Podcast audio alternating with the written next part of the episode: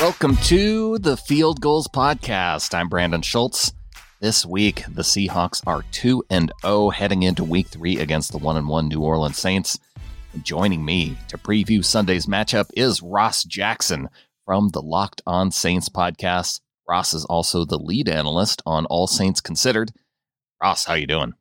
I'm doing great, Brandon, man. Thanks so much for inviting me on. Looking forward to talking some Saints and Seahawks with you, man. Old big storylines here. Yeah.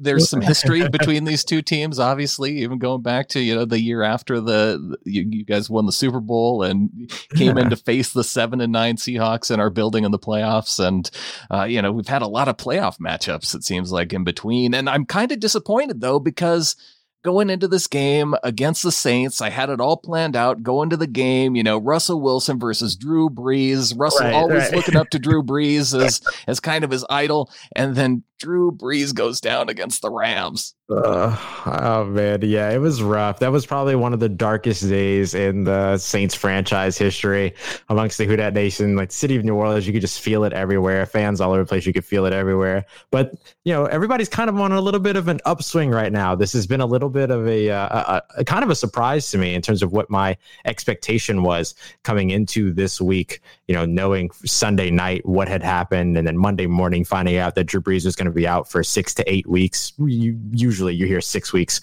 for this injury. And so you kind of expect it to be a little bit more, I don't want to say doom and gloom, but certainly a little bit more dejection, but not a lot going on right now. It's a lot of excitement instead. Well, and I think a lot of that has to do with your head coach. As a Seahawks fan, just from the outside, I look at what the Saints have done in the past and having Sean Payton as the head coach.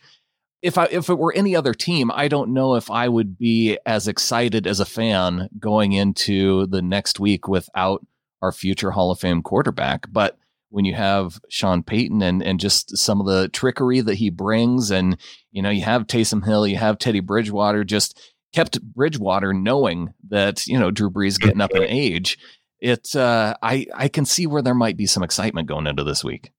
Yeah, absolutely. I mean, you're looking at this head coach that since 2006 has been on the forefront of many innovations throughout the NFL so far and throughout, and always sort of revitalizing his game plan, kind of evolving with the game and evolving with the changing NFL game. Because the NFL game of 2019 is very different than the NFL game of 2006, and you've seen him continue to change, continue to work, and then now here he is faced with this big challenge, certainly one that he would never want, certainly one that he would never ask for, being without his Hall of Fame quarterback. But he's definitely kind of relishing in this a little bit and is really kind of looking forward. You can tell that he's kind of looking forward to taking this one on head on and figuring out what he can do with these two guys that he's still got in the locker room. This quarterback room from the beginning of the year, many Saints fans have argued that this is the best quarterback room in the NFL with Drew Brees, Teddy Bridgewater, and Taysom Hill. Now there's an opportunity to really get a good look at the other two guys and then see what they can do, whether it be together in tandem or, a primary versus a secondary, sort of the way that we've seen Taysom Hill work before.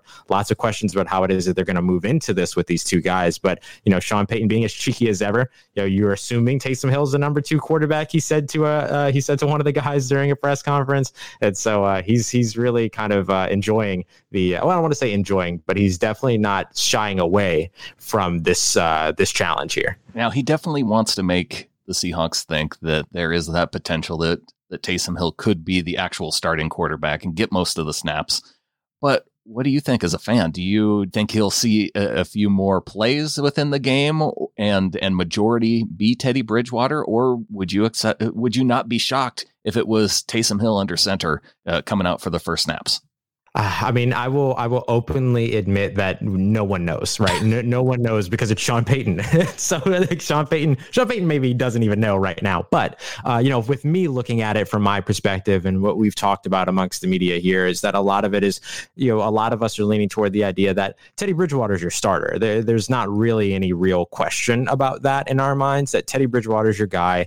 And then you're going to see Taysom Hill get mixed in. I mean, you're used to seeing Taysom Hill get mixed in at the quarterback position, even with Drew Brees on the field, a handful of times or so throughout a game. He introduces that zone read, the RPOs, and then he's shown, especially over the preseason leading into this season in particular, and as well as through training camp, that he's improved a bit as a passer as well in terms of his progressions and making the right read and making good decisions. And so you're seeing all of that as a part of his game. So you'll probably see him step in on a few more of those quarterback snaps and actually take more snaps from the quarterback position. So if I'm looking at it, I'm thinking that it's maybe somewhere around a 75-25 split, maybe even as big as an 85-15% split. But keeping that in mind, you're still going to see Taysom Hill more than you would usually see him if Drew Brees were under center.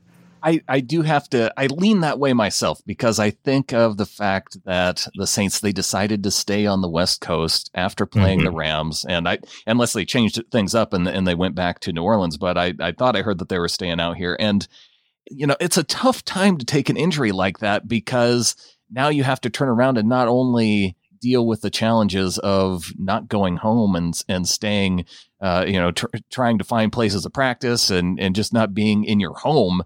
But now you have to kind of tweak your game plan to something that you had no intentions of because you were thinking you're going to go into week 3 with Drew Brees. Yeah, right. No, you're absolutely right. They did stay in. They traveled straight up to Washington. They stayed on the West Coast. They're practicing at the Huskies, the Washington Huskies arena or stadium rather. And so they're out there. But you're right. I mean, that presents its own set of challenges. It's probably a better alternative than flying back and then coming and then going back out to Seattle, doing that 2,000+ mile trip. It was their only 2,000+ mile trip on the Seahawks on their do schedule. This all year, Ross. You will not hear any sympathy for me. They fly back home and come back in a week. That's fair. I got to keep in context who I'm talking to here. No, but that's absurd. I mean, so that would be out of the ordinary for the Saints, and so they tried to simplify the process a little bit. But then, of course, you throw probably the biggest wrinkle possible that you can throw at them this week, or that they can have thrown at them this week. And so it does complicate the matter a little bit when they were hoping to simplify matters for themselves. But even with that, I mean, there's still a general sense of excitement about what it is exactly that Sean Payton's going to try to do with these guys. I mean, you talk about the two quarterback system, the two quarterback snaps. The Saints have taken more snaps than all of the other teams combined with two quarterbacks on the field since 2018. I think they're outnumber the rest of the NFL, 206-96. And so this is not entirely or out of the ordinary for them, but using it as a primary focus in their game plan and their game planning makes a lot more sense. But you can see that the organization likes to make the smart choice, right? They stay on the West Coast. They give their guys the opportunity to not have to do that travel, which is out of the ordinary for them. If they can make that smart choice, then I think you make the right and smart choice by starting Teddy Bridgewater and keeping Teddy Bridgewater for the majority of your game as your guy, as your game manager. You know that he has that in him. He's the cerebral one of the two. I mean, Taysom's obviously the more exciting guy because of the sort of expansive athleticism that he brings to the position and all of the different things that he can do for you. But in terms of being a game general, being a game manager, and moving the offense down the field and giving him the opportunity to install a game plan and use that, make those pre-snap reads, make the right choices, that's all going to be Teddy Bridgewater, and you're going to put that in his hands. So we've covered the quarterback position well, but I think as Seahawks fans, one of our biggest concerns is when we look at that Saints defensive line and see some of the numbers that front four has put up in those first 2 weeks. I talk about some of the guys on the defensive line and how your feeling has been about them so far this season. Yeah, I mean, look, you're looking at with that defensive line right now, they've generated the best pass rush in the NFL so far over 2 games. Of course, let's make sure that everybody understands this is a very limited, small sample size, just the first 2 games of the season. But regardless, I mean, they've put on pressure against a very weak offensive line in Houston and then against a very good offensive line in Los Angeles, including Marcus Davenport last week, getting 7 pressures on his own up against a very good Los Angeles Rams offensive line. Same thing with David Onyemata, who's now returned after his 1-game suspension. He piled on 6 pressures last game. Cam Jordan has gotten a sack in each of these games. And Trey Hendrickson, the third defensive end for the Saints, who really started to step up in his 3rd year in the NFL. He's somebody that's kind of been wavering for the first 2 years. We were hoping for a big leap for him going into his 3rd year, and he's shown it so far. He's got 3 sacks over the 2 games, tied for 4th in the NFL right now. Sort of the last guy that anybody really expected. And if you did guess Trey Hendrickson, please call me, give me the lottery numbers so I can figure out what's going on. Because if you guess that guy, then you've got something going on for you, and that's good. But yeah, man, this pass rush has been really, really beneficial for the Saints, especially as the secondary continues to sort of find its groove. They're dealing with an injury right now to Alex Anzalone. He's on injured reserve. He should be back after those 8 weeks, but you know, that's a big change for them in their both their nickel packages as well as their base 4-3 package. And so that's a big, big shift for them to have to make on the second level. So they're going to be relying on that pass rush to try to make Russell Wilson as uncomfortable as you can make Russell Wilson. I don't believe really in making Russell Wilson uncomfortable. I guess you can do it, but he's so comfortable on the move. He's so comfortable extending plays. And those wide receivers are so in tune with him. They work so well together. Their chemistry is incredible in terms of knowing where to be in order to help Russell Wilson get out of trouble. That's something that Seattle has always done well. We've seen it. We've seen it punch the Saints in the throat before years ago. And so that's something that, you know, that's what's going to present the specific challenge here. Going from Houston to LA, it was the upgrade of the offensive line. Going from LA to Seattle, the big thing is going to be Russell Wilson's magician-like ability to extend plays. Yep, it's definitely a different challenge for the Saints this week, but you know, you have some challenges of your own, especially on the defensive side of the ball. Anzalone went to IR this week. Is there any news that Sheldon Rankins could be coming back for this game? There are some very, very, very light whispers that can barely be heard in the dark, but I don't see that happening. He was limited again in practice today. He was limited all last week as well as yesterday. I think he's coming back from that Achilles injury, and he kind of just got to a point to where the rehabilitation stuff was kind of done, and the only thing that they could do is put him out there and see how he fared. You know, there wasn't really a lot more progress that he could make with his rehabilitation. So they did that a couple of weeks ago, brought him up from, you know, kept him from starting the season on that NFI list. And that was really helpful in getting him to the place where he's there. But I would expect to see a full week of full participation practices before he really gets involved. I would kind of be surprised if he ended up being involved in this game. And if he is involved at all, I don't expect that it would be very much, maybe just to get him out there for game speed and see how he handles himself.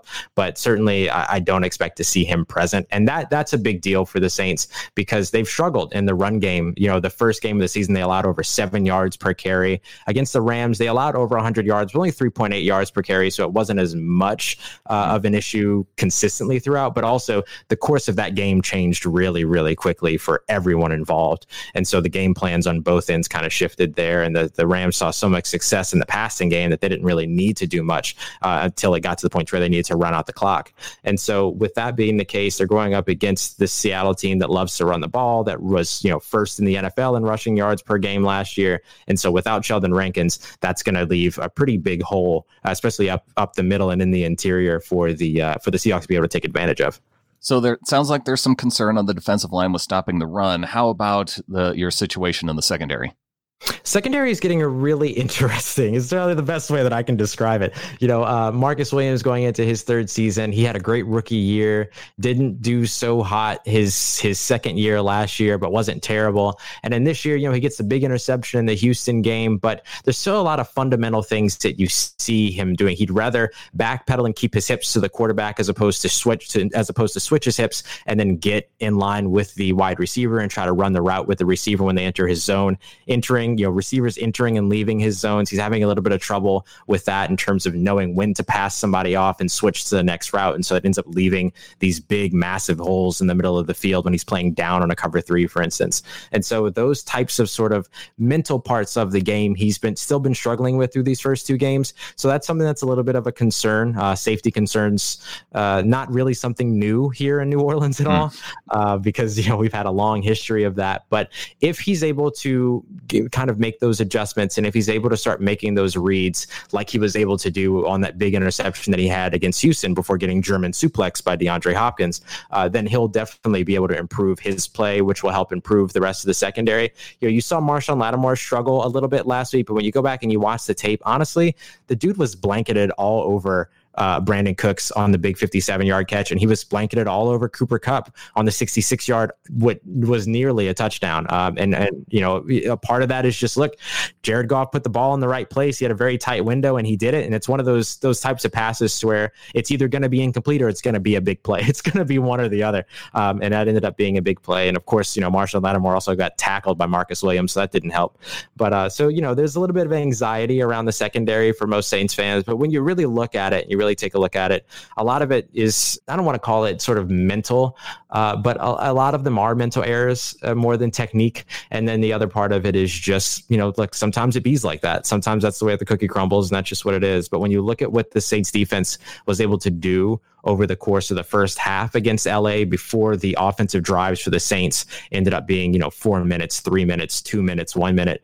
And then the defense had to continue to keep just turning around and coming right back out on the field. They ended up getting gassed, and that's when those three straight touchdowns happened toward the end of the game or toward the end of the second half. Mm-hmm. And that's really what made the difference for that game, because otherwise they were still hanging in it. Even with Drew Brees gone, they were down by 3 going into halftime, and they were actually looking pretty good. But that defense just got to a point where it got worn out because the offense couldn't really move the ball. You know, there was no game plan there for them to do so. So I'm looking to see an improved defense and hopefully improvement in the secondary this week. Well, the Saints did hang in there against the Rams, and part of the reason why you weren't up on the Rams early on was because some more errors in officiating, and I want to talk about that with you coming up after the break, Russ.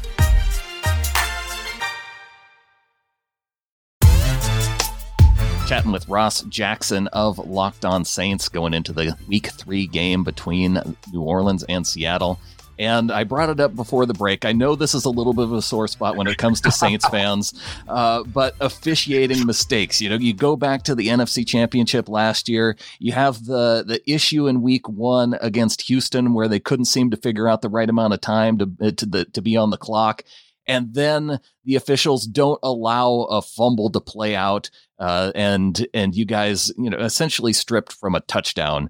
That's 3 straight games. Is there any concern that going into a game against Seattle now, there's going to be some other call by the officials that's just going to ruin Saints fans' day? Man, look. I hope not. That's the best. That's really the most that I can say is I hope not, because look, you're right. It's been 3 games in a row at this point that the Saints have faced something like this. The NFL has had to come out, or NFL officiating rather, has had to come out and apologize, but again, no accountability, which was the big issue with the no call thing in the NFC Championship game, was, you know, no accountability from the NFL at all. We're seeing that again as it plays out. And look, I wasn't one of those guys that was in support of a lawsuit. I wasn't one of those guys that was all about let's replay the game or whatever. Look, the game happened. That's the way that it ended. It's over, right? Move on. And the Saints franchise was very much the same way about moving on. And it's an interesting thing to continue to hear it through the media. You know, Saints need to move on. But also, let's talk about the officiating problems the Saints are facing. And so it's been this really interesting sort of dichotomy that they've been playing. But that's just what it is. But yeah, I mean, for the NFL's sake, because also, I mean, you don't even have to just look at the Saints games. You can look really all around. You can look at the phantom holding call that ended the Chargers game. Mm-hmm. You can look at the ridiculous roughing the passer penalty that both Jamal Adams and Bradley Chubb had this past week. And so there's ample evidence out there for NFL officiating just struggling really early and really poorly this season. And so, you know, I mean, look, if something happens again with the Saints in Seattle, I can't guarantee, I don't know how to say this because I don't want to I don't want to say anybody's going to get hurt because that's not really what it is. But I'm just like, if you think Saints fans have been bad on social media already, like if this happens again, they're going to go nuts. Everybody's going to go nuts. And it's going to be a really, really tough time for the NFL when, you know, these guys have to come back to the Superdome in Week 4 to officiate another primetime game against the Cowboys. There's so much fodder there. And, you know, Saints fans aren't going to make it easy on NFL officiating when they come back to New Orleans. Well, Ross, I'll just say for the sake of all Saints fans in this game, I hope you get blown out by 20, because then none of the calls matter. That's it. There you go. Everybody wins that way. No, mostly Seahawks fans, but no, man, it's tough. It's tough because you could say that, but even when you look at this game, right, the game with the Rams last week, it was an 18-point difference, but you guys were in it up until the fourth quarter. If you guys get a touchdown there and are up early, and the defense can put pressure, you know, put more pressure on Goff in that second half, I mean, who knows what happens? Yeah, and that's the thing is, you know, it can be, sure, the Saints can get blown out by 20, but depending on when that screw up for officiating happens, it could still decipher what could have been a big momentum shift and what could have been a big chance for the Saints to really come out on top. So even then, maybe they don't matter, but sometimes, as evident from last week, they absolutely can. Well, I want to talk a little bit more about the Saints offense because, you know, we talked about quarterbacks, but you guys have some other weapons too. I mean, Michael Thomas is a stud and you know, your running back. Who do Seahawks fans need to really watch for? Really apart, is it just Kamara and Thomas, or are there other players on this team that we really need to be on the lookout for? Well, Kamara and Thomas definitely, of course, are immediately going to be at the top of the list, and I'd be remiss if I didn't at least mention them, especially against the Seahawks defense, which does also have some struggles at safety going on themselves as well. And so a big part of what it is, or at least from what I understand, talking with some of the other guys in Seattle, but you know, that's a big issue for what really works against Michael Thomas, which sometimes is that bracket coverage or, you know, double, triple teaming him. And so if there's some issues with the safeties and things like that, that's going to be a little tough to get that done. And so that could potentially open up the field for Michael Thomas. If the Seahawks continue to stay in their sort of base 4-3 look and try to match up a linebacker on Alvin Kamara might be able to get loose in the passing game that way, depending on what that matchup is and if he's able to exploit it and take advantage of it. And if they're able to develop those routes out of the backfield quick enough for Teddy Bridgewater to find him, then that will be something to also keep an eye out on, to where those two guys can essentially be that threat. But beyond them, you know, Jared Cook was brought in this offseason, big time tight end, had his best year last year with a John Gruden run and Derek Carr run Raiders offense that was pretty putrid in terms of what the team was. But Jared Cook was a big shining star out of that, and so you bring him into this New Orleans system that has done a really good job with tight ends in the past, but they've been in search for one ever since Jimmy Graham was traded away to the Seattle Seahawks, of course. And so with that, you know, Jared Cook's somebody that everybody was very excited about, but hasn't gotten a lot going so far at the top of the season. This could be a big and good game for him. Also matching up against the potential of a base defense there, being able to take advantage of and use his speed against some of these linebackers, although there are some speedy linebackers in Seattle for sure, but he might be able to take advantage of some of those matchups as well. He's a little bit of a security blanket for Teddy Bridgewater. Usually you say, you know, for a rookie quarterback, their best friend is their tight end, and it could very well be the same thing for Teddy Bridgewater, who's playing in his first meaningful regular season action in 4 years. So you could definitely see that being the case and him being somebody that stands out. And other than him, the only other person that I'd really mention would be Ted Ginn Jr., but Ted Ginn Jr. has actually been limited for the last 2 days in practice. So we'll see what happens with him. But if he's able to get in there and stretch the field, we've seen how much of a beneficial, how beneficial that is, rather, for this Saints offense in terms of being able to open it up and, you know, run some of those clear outs. And also now you've got Teddy Bridgewater and Taysom Hill, who have more arm strength than what Drew Brees brings to the table. And so if they're able to take some of those deep shots, you can look for them to do that as well.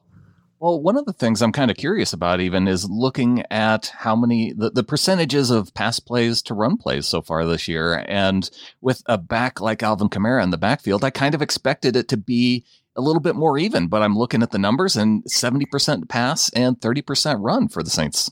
Yeah, it's actually been pretty shocking. We've not really seen the Saints come out even at the beginning of the game and try to establish a run game first and then transition into the passing game once they start loading the box, once defenses start loading the box and everything. And a lot of that had to do with just what the structure of that Houston game ended up being, to where, you know, they were essentially trading score for score after a little while. And then this other one to where they were just trying to throw themselves back into the game if they could get there at all. And also getting a good look at Teddy Bridgewater. I mean, this was your real first opportunity to see him against actual competition as opposed to a week 7 Carolina Panthers game and some preseason games. Mm-hmm. And so, you know, there was also just some strategy in that as well. So I would expect to see them establish the run. I wouldn't be surprised to see them take some shots within their first 15 scripted plays, though. I wouldn't be surprised to see them do that, take some shots down the field, sort of make the Seattle Seahawks defense respect both the pass and the run, and then start to run the ball at that point, and then establish that and then transition back to the pass. One of the things that Teddy Bridgewater does really well is he operates very well on play-action rollouts, so you got to set that up, though. That doesn't just work at the top of a game. You have to set that up, though. So I'm looking forward to seeing them at least try to get that run game established a little bit more than they have over these last two games. Well, I am really excited for this matchup on Sunday. It is such a bummer that Breeze isn't going to be in there, but it does. I think we're going to see a game of coaching decisions in this game, because it's I expect this to be close as well, because Pete Carroll, he does not care about trying to put points up early on a team. Like he'll wait, he'll hold off and not really put the pedal on the gas and play it pretty conservatively early on to kind of get a feel of what the other team's trying to do. And so even if the Saints, you know, if those scripted plays, if that gets them up early and the Saints are up ahead of the Seahawks at halftime, it really wouldn't shock me as a fan. Yeah, absolutely. I think it's going to be a big one and a lot of fun, man. Just as somebody that's watching this from the Saints side, I'm super excited to see what they do with these quarterbacks. If they do go with the 2-quarterback system, or if they keep the split as we expect it to be, either way, it's going to be exciting. It'll be something that Saints fans haven't seen since Sean Payton came in 2006. We've seen not the same Drew Brees led offense, but we've seen a similarly, or at least a familiar offense every year with Drew Brees at the helm. Now, all of a sudden, week 3 of the 2019 season, we're seeing something we've never seen before, and going up against a very valiant team and a very valiant challenge in the Seattle Seahawks in an away game in the Clink at that, which is a whole other environment. One thing that I will say is to keep an eye out on Saints rookie center Eric McCoy and how he handles that crowd noise and that atmosphere in terms of trying to communicate with this offense, along with two changing cadences on the quarterback position, right? So if they're running with both of these guys, Teddy Bridgewater and Taysom Hill, you gotta pay attention to how the cadence changes and how the communication changes, and you have a rookie center there. So something to keep an eye out on in terms of how the fans can affect this game as well. Is that where you would say the weak spot is on the offensive line for the Saints? Well, that's the funny thing is I don't really consider him weak after the snap. My concern with him right now is just before the snap in terms of, you know, diagnosing blitzes and diagnosing the defense and setting up protections with the offensive line. That communication factor, that's my biggest concern with him. But once that ball is snapped, I'm not really all too concerned about Eric McCoy in particular. I am a little bit interested to see what's going to happen to the left of him. However, if Andres Pete isn't available to go, he injured his ankle during that Rams game, and he was limited in both today's practice and yesterday's. And so if he's not available, then you get Nick Easton stepping in there, who has played some guard, but we haven't really seen him do that. He would essentially be a new piece to the offensive line at a time where the signal caller is changing and your center is a rookie. So it's not the best time to start swapping out pieces on the offensive line. Yeah, because just looking at pressure numbers for that Saints offensive line, really, Ryan Ramczyk is the guy who's given up the most. And I look at him as being one of your best guys on that line. Yeah, and a lot of that just came from that second game up against the Rams. And the Rams, of course, pack a very great, very, very good pass rushing team. But when you look at the way that he handled himself, Ryan Ramczyk did against J.J. Watt, he was magnificent. He was the first player to ever keep J.J. Watt from recording a single stat in his 105-game career. Wow. And so so he held up really great during that first week, but then the second week he really struggled as well. So we'll have to see which version of him shows up going into the Seattle game. All right, Ross, any predictions now going into this game against the Seahawks? Well, I'll stick with what I've been saying. I actually had the Saints dropping this game, even with Drew Brees at quarterback. It's just tough to face the Seattle Seahawks as an away game on a back-to-back away trip, and that's always really tough. And so I had them losing this game 24-20. I'll stick with it there, but I do think that win is kind of redefined in this instance to where even if they walk away from this without the W or the notch in the W column, but they feel really good about what they've got in Taysom Hill and Teddy Bridgewater, it gives them what they need to shape up for that week 4 game against the Cowboys at home. Well, and I got to be honest, as a Saints fan looking around the division and what's going on in the South, I have to feel pretty good about my team, even as long as you can get by with those two quarterbacks until Drew Brees can come back and be healthy for that stretch run. Yeah, absolutely. Absolutely. It's a little bit of a poo-poo division over here in the NFC South, but they're going to make the best of it. Ross Jackson of Locked On Saints, really appreciate you coming on. Follow Ross on Twitter at RossJacksonASC and check out his latest episode of Locked On Saints talking about that 2-quarterback solution. Yeah, thank you so much, man. Such a pleasure to be here. Maybe we'll get to do this again if the two teams match up again in the playoffs, and then you'll get all the Drew Brees you want at that point. Yeah, looking forward to it. And one more big thanks to Ross Jackson from the Locked On Saints podcast, lead analyst on All Saints Considered. And if you're looking for more content to check out before the game on Sunday, be sure and go to fieldgoals.com. Kenneth Arthur has a Know Your Enemy article with 5 questions and answers from Canal Street Chronicles. Tyler Alsom points out that the Seahawks defensive line could be getting a boost compared to week 2 with Ziggy Ansah set to make his Seahawks debut And Poona Ford looking to come back in week three after being out injured in week two against the Steelers. And finally, if you're looking at what to expect in this upcoming game against the Saints from quarterback Teddy Bridgewater, John Morgan breaks down some of the best and worst plays, looking at the game tape from the Saints game against the Rams. Check that all out at fieldgoals.com. If you want to support this show as well as the Seahawkers podcast, you can go to getintheflock.com. Adam and I launched our latest show on Thursday, so you can check that out at seahawkerspodcast.com. And finally, be sure to subscribe to the show. You can go to sbnation.com/NFL podcasts, and you can subscribe to the Field Goals podcast as well as the other NFL podcasts across the SB Nation network. Thanks for tuning in. Go Hawks.